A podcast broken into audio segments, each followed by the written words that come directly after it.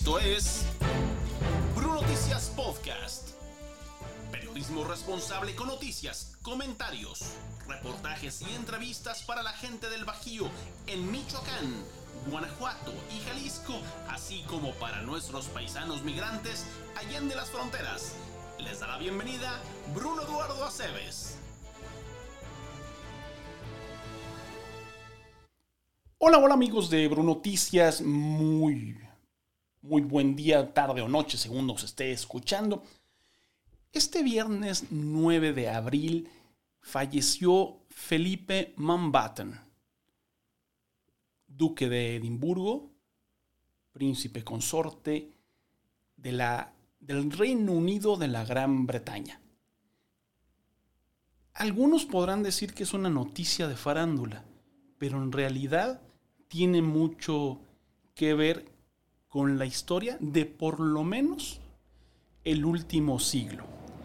Y no solamente por, por, por, el, por la edad en la que falleció el, el duque de Edimburgo, que es casi 100 años, 99 años y, y meses. Y para ello voy a tener el gusto de platicar con una querida amiga, compañera, reportera, periodista, analista y conocedora de estos asuntos de la Casa Real Windsor, Inglaterra, Daniela Geomarneri, usted la debe recordar por, por Notisistema, por radio, pero es una mujer, además de inteligentísima, linda, en todos los sentidos de la palabra. Dani, bienvenida a Bruno Noticias. Bruno, qué gustazo volver a saludarte a coincidir en algunos micrófonos gracias por tan linda e inmerecida presentación. Y me encuentro a tus órdenes, me encuentro triste, me encuentro de luto, pero eh, más que triste, les comentaba por aquí algunas amistades que nos encontramos con algunas lágrimas, sí, por esta circunstancia de el príncipe Philip de Edinburgh, porque él era, él fue prácticamente the prince charming, el, el príncipe soñado. Eh, pero más que por su partida, es una lágrima de gusto, de alegría por su existencia, por su maravillosa existencia de la que ya platicaremos. Gracias. Dani Neri, lo tengo que decir aquí en, el micrófono abierto, además está casada con un británico. Y por eso ahora sí que, además del, del sentimiento afectivo, lo vive en familia esta, esta pérdida, que hay que decirlo y, me lo hacía saber hace un momento, no sé por qué está en la farándula cuando es una noticia 100% política. ¿Nos puedes explicar un poquito más esto, ampliar? Claro que sí, con todo gusto. Es una situación eh, que parece eh, inverosímil en ocasiones por algunos medios de comunicación que generalmente ah, colocan a los asuntos de la realeza como parte de la farándula. No, no es la página de la farándula. Es un error ver a la realeza británica como simples integrantes de lo que antes se llamaba el jet set. Hay que recordar que la realeza británica y en específico la reina de Inglaterra en este momento, vaya, pero el título ah, de el, mm, del monarca británico es jefe del Estado y la Iglesia, además de la milicia del Reino de la Gran Bretaña e Irlanda del Norte, de la Iglesia católica, apostólica y reformada de Inglaterra, conocida como Iglesia Anglicana, que no protestante, sino anglicana. Y em, así de sencillo se los quisiera poner a su auditorio. Em, mm, Inglaterra ni ninguno de sus países vaya puede acudir a la guerra si no es autorizado por el monarca. En este caso, por la reina Elizabeth II, no puede iniciar el periodo legislativo aún y cuando un país democráticamente. No se puede iniciar si no se da esta ceremonia de apertura por parte de la reina. No se puede discutir una ley específica que no esté dentro de la agenda legislativa que presenta la reina en esta ceremonia. Es decir, no puede haber tampoco ningún cambio dentro de la iglesia, eh, de, la iglesia anglicana, si no es autorizada directamente por la eh, reina. Cuando tú te casas ante la iglesia ah, anglicana, en realidad estás obteniendo un permiso directo por parte de la reina. Esta es una situación que de pronto no se conoce de manera formal suficiente, pero va más allá solamente del reino de la Gran Bretaña e Irlanda del Norte. Hay que recordar que en este momento, por ejemplo, la reina de Inglaterra es la monarca de 16 estados independientes, ¿eh? entre ellos unos súper conocidos, Canadá, Australia, Bahamas, Jamaica, Nueva Zelanda, Nueva Guinea, Belice, Antigua y Barbudas, entre, entre otras. Y ellos son los 16 estados independientes constituidos dentro del reino. Pero hay que recordar que existe otra mancomunidad a nivel internacional que integran 54 naciones y que esta es la Commonwealth.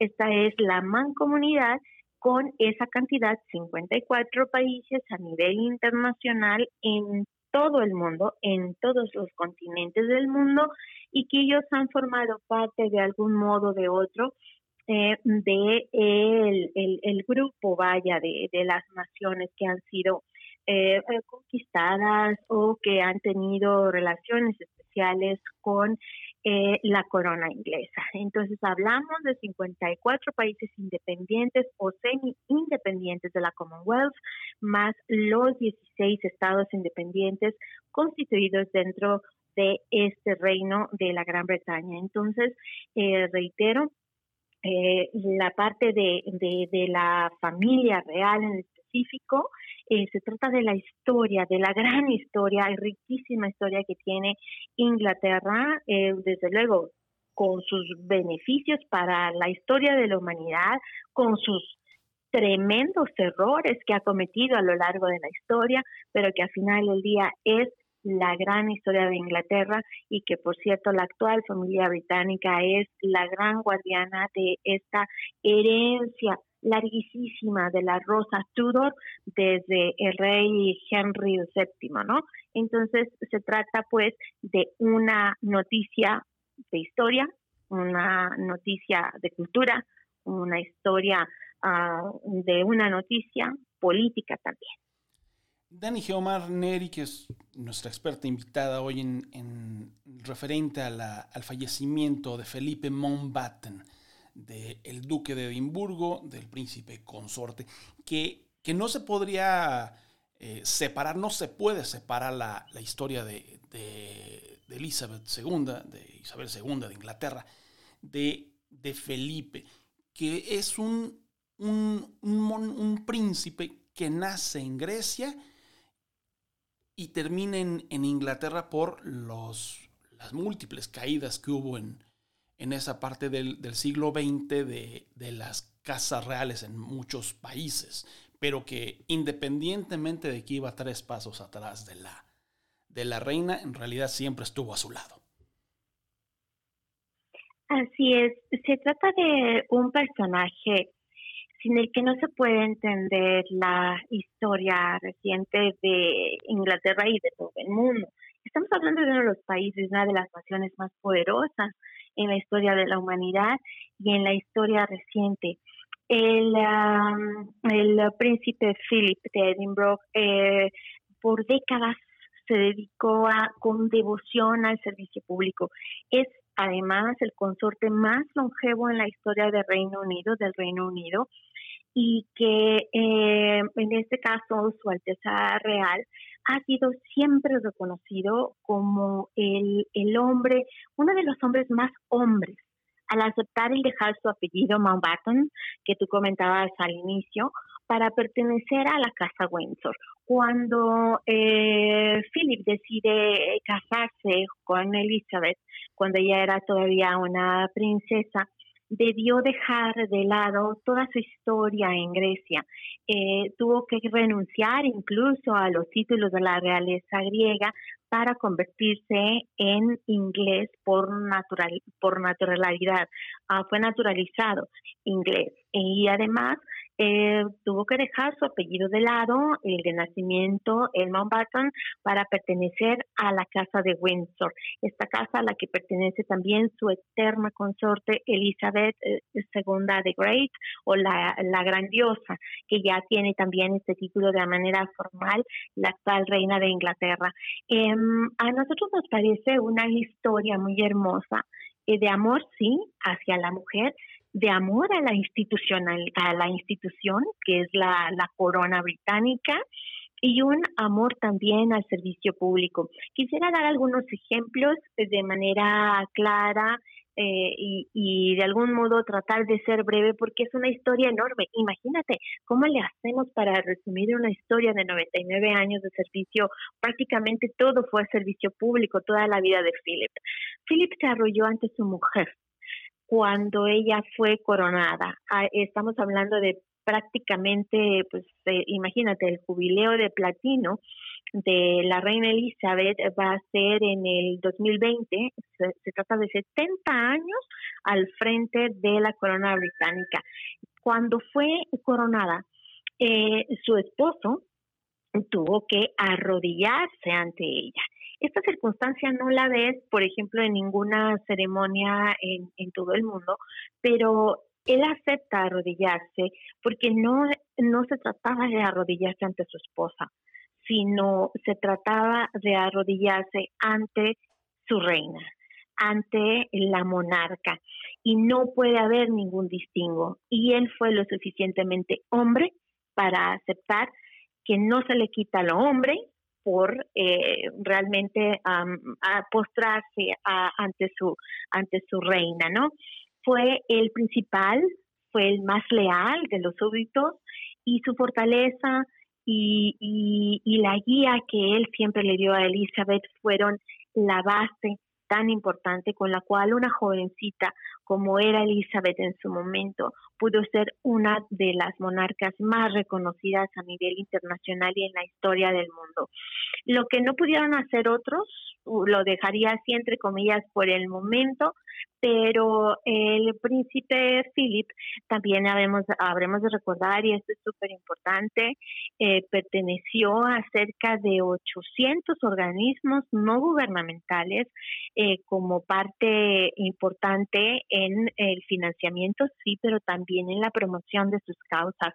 Habremos también de señalar que fue de los primeros, de las primeras figuras públicas en defender las causas medioambientales que a ti y a mí, mi querido Bruno, nos gustan tanto. Así es. Eh, y que, bueno, nos llevaron a, a, ser súper coincidentes como periodistas, ¿no? Entonces, eh, el príncipe Philip también fue de los primeros en llevar a cabo este tipo de labores a nivel internacional. Dani Geomar Neri, en, en resumen, podríamos decir que,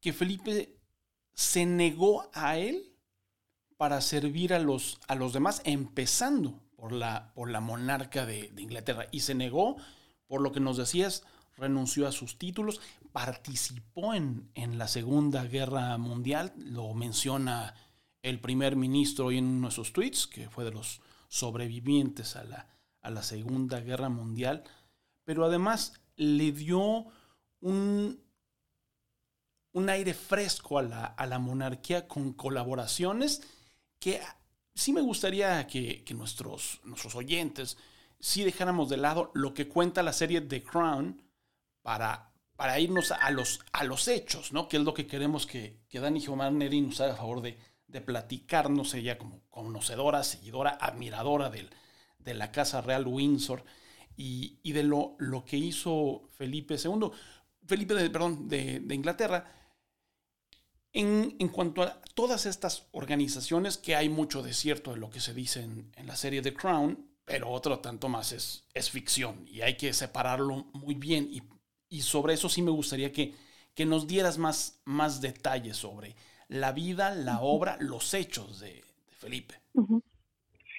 Se trata evidentemente de Crown, de una hermosísima serie que está muy bien hecha, que está muy bien, eh, muy bien fundamentada en hechos históricos, pero no deja de ser un drama, no deja de tratar de vender una, una historia, pero la realidad es que eh, el príncipe Philip fue un destacadísimo integrante tanto de la Fuerza Aérea como de la Fuerza Naval eh, de Inglaterra. De hecho, se están previendo eh, que a partir del el mediodía de este sábado, el tiempo de Inglaterra, eh, se lleven a cabo una serie de ceremonias y de recuerdos hacia su hacia su figura con eh, los típicos em, eh, como cañonazos no que, que siempre se se elevan hacia el cielo eh, para recordar a una de las figuras más destacadas.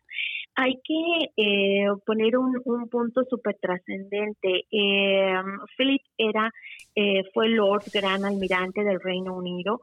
Es una mm, un título que solamente tiene una persona en, en, Inglaterra y que lo ostentaba precisamente Elizabeth II, la, la reina, y ella decidió otorgárselo a, a él en recompensa por eh, todo el trabajo y la dedicación que siempre le dio a su eh, a su nación eh, porque fue suya. Definitivamente ya Inglaterra era su nación.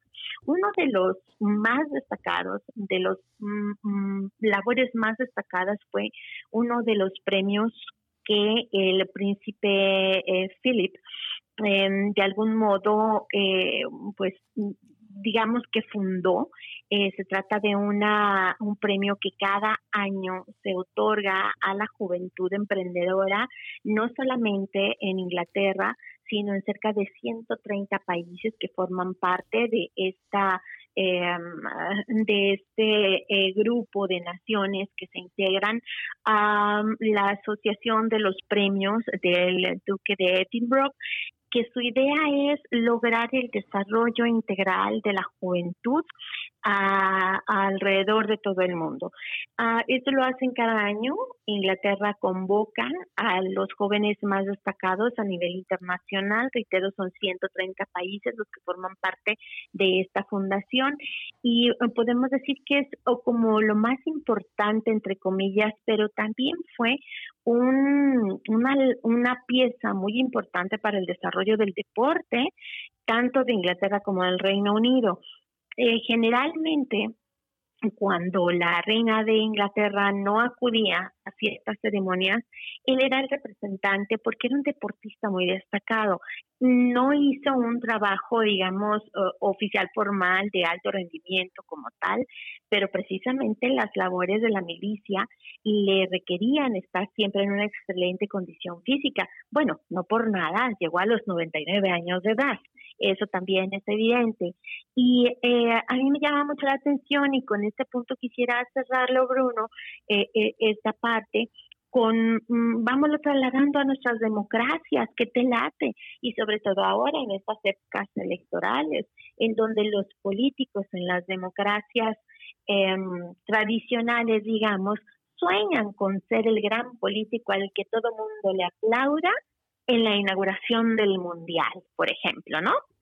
Y todos se pelean por llevar los Juegos eh, Olímpicos, los Mundiales de fútbol, eh, qué sé yo, cualquier evento internacional para que les agradezca el, el, el electorado vayan, estén en la foto con los futbolistas y deportistas destacados y sea su nombre el que aparezca en las grandes inauguraciones.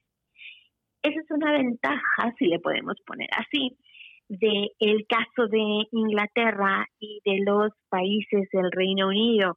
Ahí sí no va el estrellato y no destaca la figura de las autoridades democráticamente electas. No, siempre tiene que hacer las inauguraciones él o la monarca o en su caso su representante.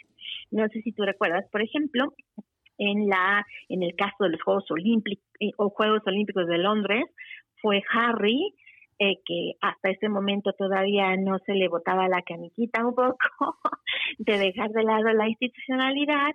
Y bueno, fue el príncipe Harry quien llevó adelante eh, de manera específica muchos de los eventos de los Juegos Olímpicos de Londres. Entonces, se trata pues de figuras eh, que destacan a nivel internacional y que eh, hacen de algún modo que se impida que eh, las figuras democráticamente electas quieran meterle recursos extras a sus campañitas, ¿verdad?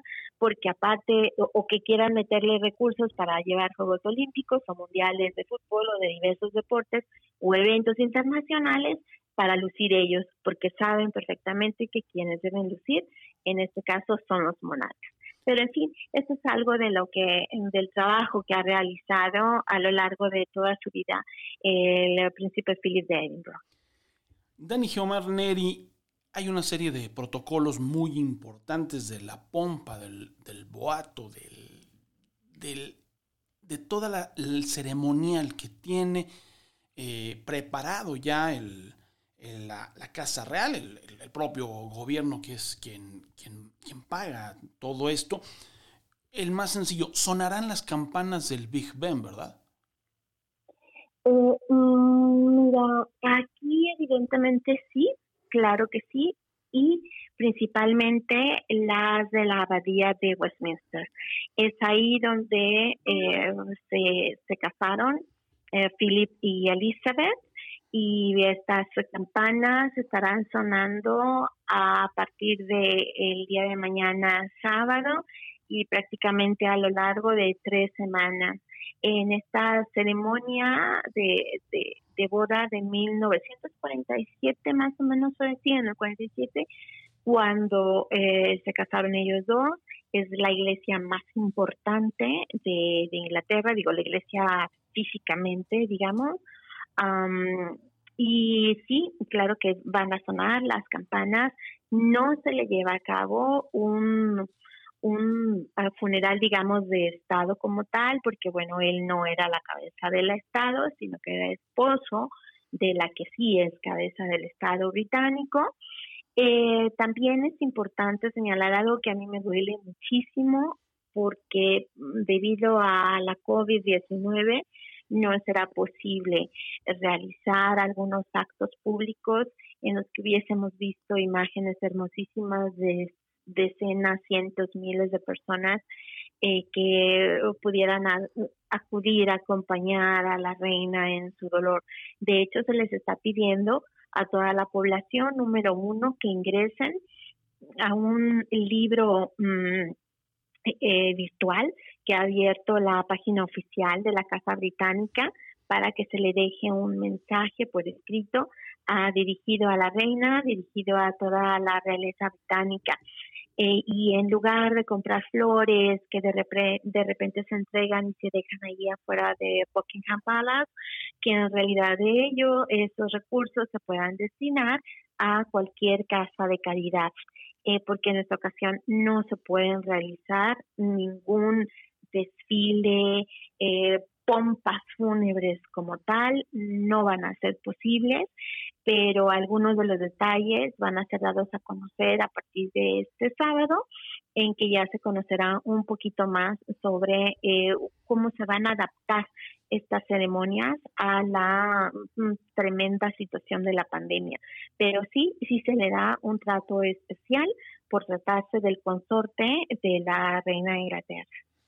Y vuelve a marcar la, diferencia con esto que nos está platicando Dani Jamar Neri en cómo hacer bien las cosas en vez de dejar flores, es donar eso a una de tantas fundaciones benéficas que tanto el príncipe como como todos los integrantes de la Casa Real Inglesa son patrocinadores en toda la, extensión de la, de la, palabra como patronos, como, como tal. Me gustaría que tocaras un, tema, ahora sí que de las diferencias que hay entre el servicio que durante prácticamente toda su vida dio el, el duque de Edimburgo, en contraste con lo que ahora en recientes semanas vimos este, ahí con, una muy controvertida entrevista que, dio Harry. Sí, eh, muy honestamente, eh, creo eh, que a veces sabemos quienes pecamos un poquito de institucionales, pero... somos del mismo equipo ahí, ¿eh? ya sé, pero a ver, a ver, así de sencillo. Yo quiero poner un ejemplo muy claro en el caso de México. Yo soy una super fan del México que, le, que yo le llamo el México original claro, me dicen, bueno, entonces no era México. Me queda claro que no era México, que eran los, los pueblos originarios, ¿verdad? Los aztecas. Eh, bueno, en su caso, en, en, esta zona eh, muy occidental, la tradición teuchitlán, que, que también vivió, que era de los rarísimos pueblos con las pirámides redondas, que son muy poquitas a nivel internacional, creo que solamente hubo tres o cuatro civilizaciones que eh, hicieron, que construyeron pirámides redondas. En fin, soy una soy súper fan de, de las civilizaciones originarias. ¿Te imaginas qué sería si tuviéramos y conociéramos todavía a los herederos de la monarquía del México originario? ¡Wow! A mí me encantaría y yo gustosa pagaría los impuestos en México para conservar su cultura, para promoverla, para que fueran ellos quienes inauguraran los mundiales que, que se realizan en México, por ejemplo, ¿no? Porque forman parte de nuestra historia. A mí me encantaría que hubiésemos en México conservado esta institución, que es nuestra cultura de los pueblos originarios. Claro, eh, una mezcolanza evidentemente también en Inglaterra después de que fueron eh, que llegaron eh, los romanos y los pueblos originarios también fueron conquistados y fueron sincretizados y todo pero al final del día se trata de una historia larguísima y no hubiese podido sobrevivir la institución de la corona británica si se hubiesen cumplido todos los caprichos a placer de cada uno de los eh, de los titulares de la corona. Claro, han sido famosas sus historias que no sabemos si son a fondo verdaderas o no, que tienen parte de, de esta eh, de esta sazón para hacerlas más interesantes en la historia. Aparte recordemos que escriben la historia pues, solamente una o los vencedores, pero eh, creo que no sería la institución de la corona británica lo que es si no fuese lo suficientemente cuidadosa para conservarse como tal. Por eso las reglas son tan estrictas. Por eso cuando entras si tienes la gran fortuna de formar parte de la familia de la corona británica, tienes que seguir ciertas reglas, tienes que seguir ciertos parámetros y además la ropa sucia se lava en casa. ¿Qué familia no tiene conflictos? ¿Qué familia no tiene diferencias? Pero no puedes eh, llegar a un punto de ser tan malagradecido con tu propia institución, que es tu familia, de salir a hablar públicamente y en otra nación, y en una nación que, bueno, aprovecho para decirles y me da mucha risa cómo eh, asumen, claro, con, con, mucha, con mucho sarcasmo, ¿no? Que pues la gente de Estados Unidos los mandaron a colonizar, a independizarse, ¿no? Entonces van a otra nación a hacer declaraciones en contra de la, de la propia institución de la corona británica, que hay cosas que se tienen que mejorar, claro que se tienen que mejorar, que hay detalles que pudieron haberles no gustado, claro que así es. Pero mira, por ejemplo, Kate y, William, los duques of Cambridge, de Cambridge, ellos eh, han podido sacar y salir adelante como familia, siendo una pareja súper institucional y que son un ejemplo a seguir para la juventud de que, eh, bueno, no están rodeados del escándalo y que ellos entienden que hay algo que es más fuerte y más importante que ellos mismos, que es la corona británica, que es la historia de su nación. Y que si ellos se comportan de una manera en que van a matar a la corona, van a matar a su propia historia. Eso no pueden ni deben hacerlo. Significa entonces que no le entendiste de qué se trata. Es como, bueno, ¿verdad? Los presidentes que quieren cambiar la totalidad de las constituciones. No, no, no, señores, para eso existen las instituciones. Y quien llega a las instituciones y las quiere cambiar tan eh, radicalmente, bueno, la mayoría de ellos las lleva totalmente a la ruina. Ya tuvimos otro caso, ¿no? El de, el de Diana de Gales, eh, también intentó eh, un protagonismo por encima de cualquier otra cosa, por encima de sí misma inclusive, ¿no? Y eso solamente pues lleva a la, a la ruina y creo que no es lo más positivo. Creo que ni siquiera se ganaron ¿eh? las, las simpatías Meghan y Harry, no se ganaron ni siquiera las grandes simpatías por parte de, de, la, de la gente, ¿no? En general la verdad es que ellos ya sabían a qué, a qué se metían, digamos, Megan ya sabía cuál era la circunstancia y no vas a cambiar una historia de tantos años de, existencia solamente por ti. Y yo creo que si quieres integrarte tienes que conducirte de manera total y absolutamente institucional. Entonces, ¿cuál es tu decisión? Tú decides. Si te gusta, si, si gustas, te quedas dentro, cumples las reglas. Si quieres salirte de la regla, adelante, que te vaya muy bien, pero eh, no podemos hacer esas, tener ese tipo de actitudes tan negativas, digamos, y seguir formar parte y aspirar a seguir formando parte de la corona. Creo que esto ha sido contraproducente para ellos mismos en determinado momento y creo que también han servido, fíjate, series como la como The Crown para comprender el fondo, ¿no?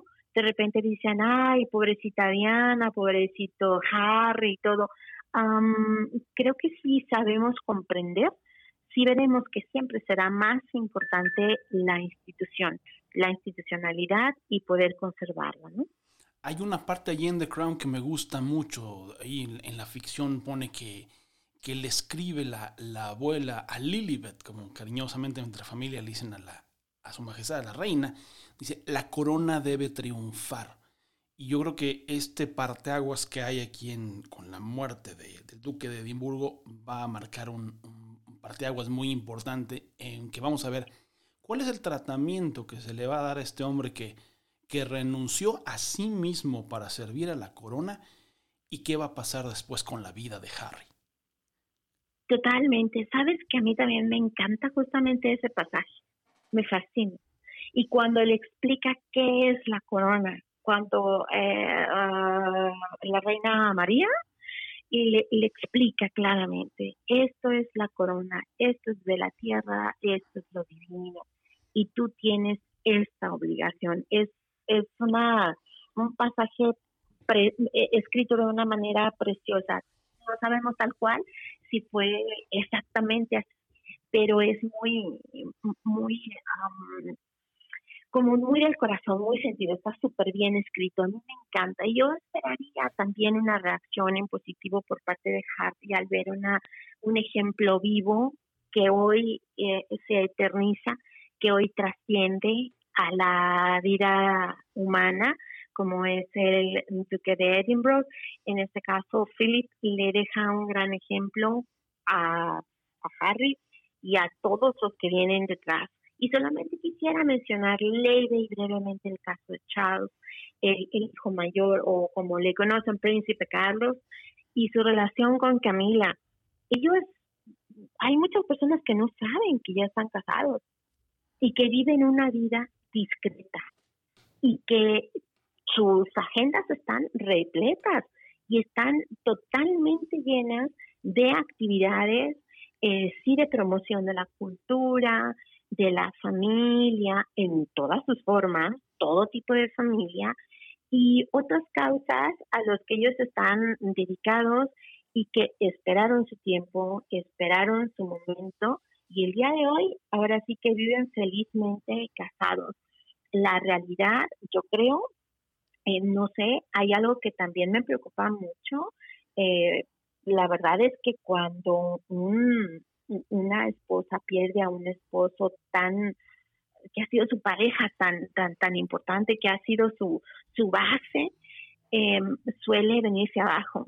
Esperemos que en este caso Elizabeth eh, no se nos vaya a venir abajo, que ya también es bastante mayor, que se conserve todavía un buen tiempo que si no, eh, sí siento que, que, le puede pegar duro. Esto puede, este puede ser el más, el golpe más difícil en su, en su vida, ¿no?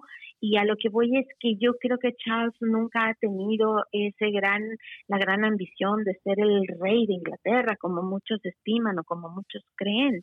No, su manera de ser es más discreta, su manera de ser es más eh, institucional, como nosotros lo decimos.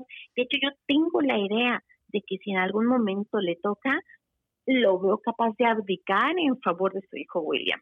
Así, así de plano lo vería, eh, pero veríamos, vaya, esta, este punto, esta mm, diferencia y a ver si otros se alcanzan a reflejar en la manera de ser tanto de Charles como de Philip, William mismo, el, el hijo mayor de, de, de Diana y Charles, y bueno, nos quedan muchas cosas para el pronóstico, pero creo que sin duda han sido muy bien preparados, en este caso William y Kate, para darle el, el, seguimiento y la continuidad a la corona británica.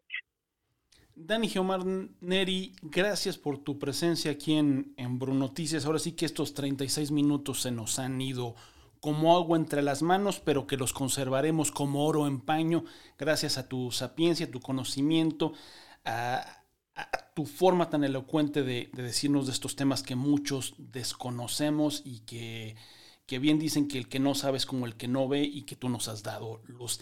Esperemos que no sea la última vez que tengas presencia aquí en Noticias y gracias, gracias de veras, Dani, por, por, por tus conocimientos, pero sobre todo por tu amistad.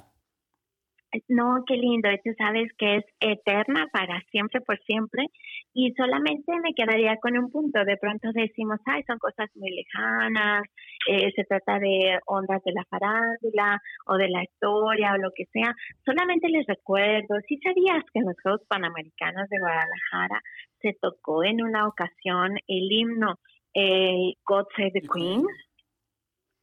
Porque un ciclista, ay, no recuerdo de, de, cuál de las naciones, ah, no me acuerdo si fue de San Vicente, uh, ganó una de las competencias en los Juegos Panamericanos y bueno, pues forma parte de los 16 estados independientes que forman parte del reino y que ahí en estos países, en algunos de ellos, se sigue tocando este himno eh, que es de, de, la Gran Bretaña, se sigue tocando ese himno de God Save the Queen. Entonces está más cerquita de lo que de pronto nos podemos imaginar.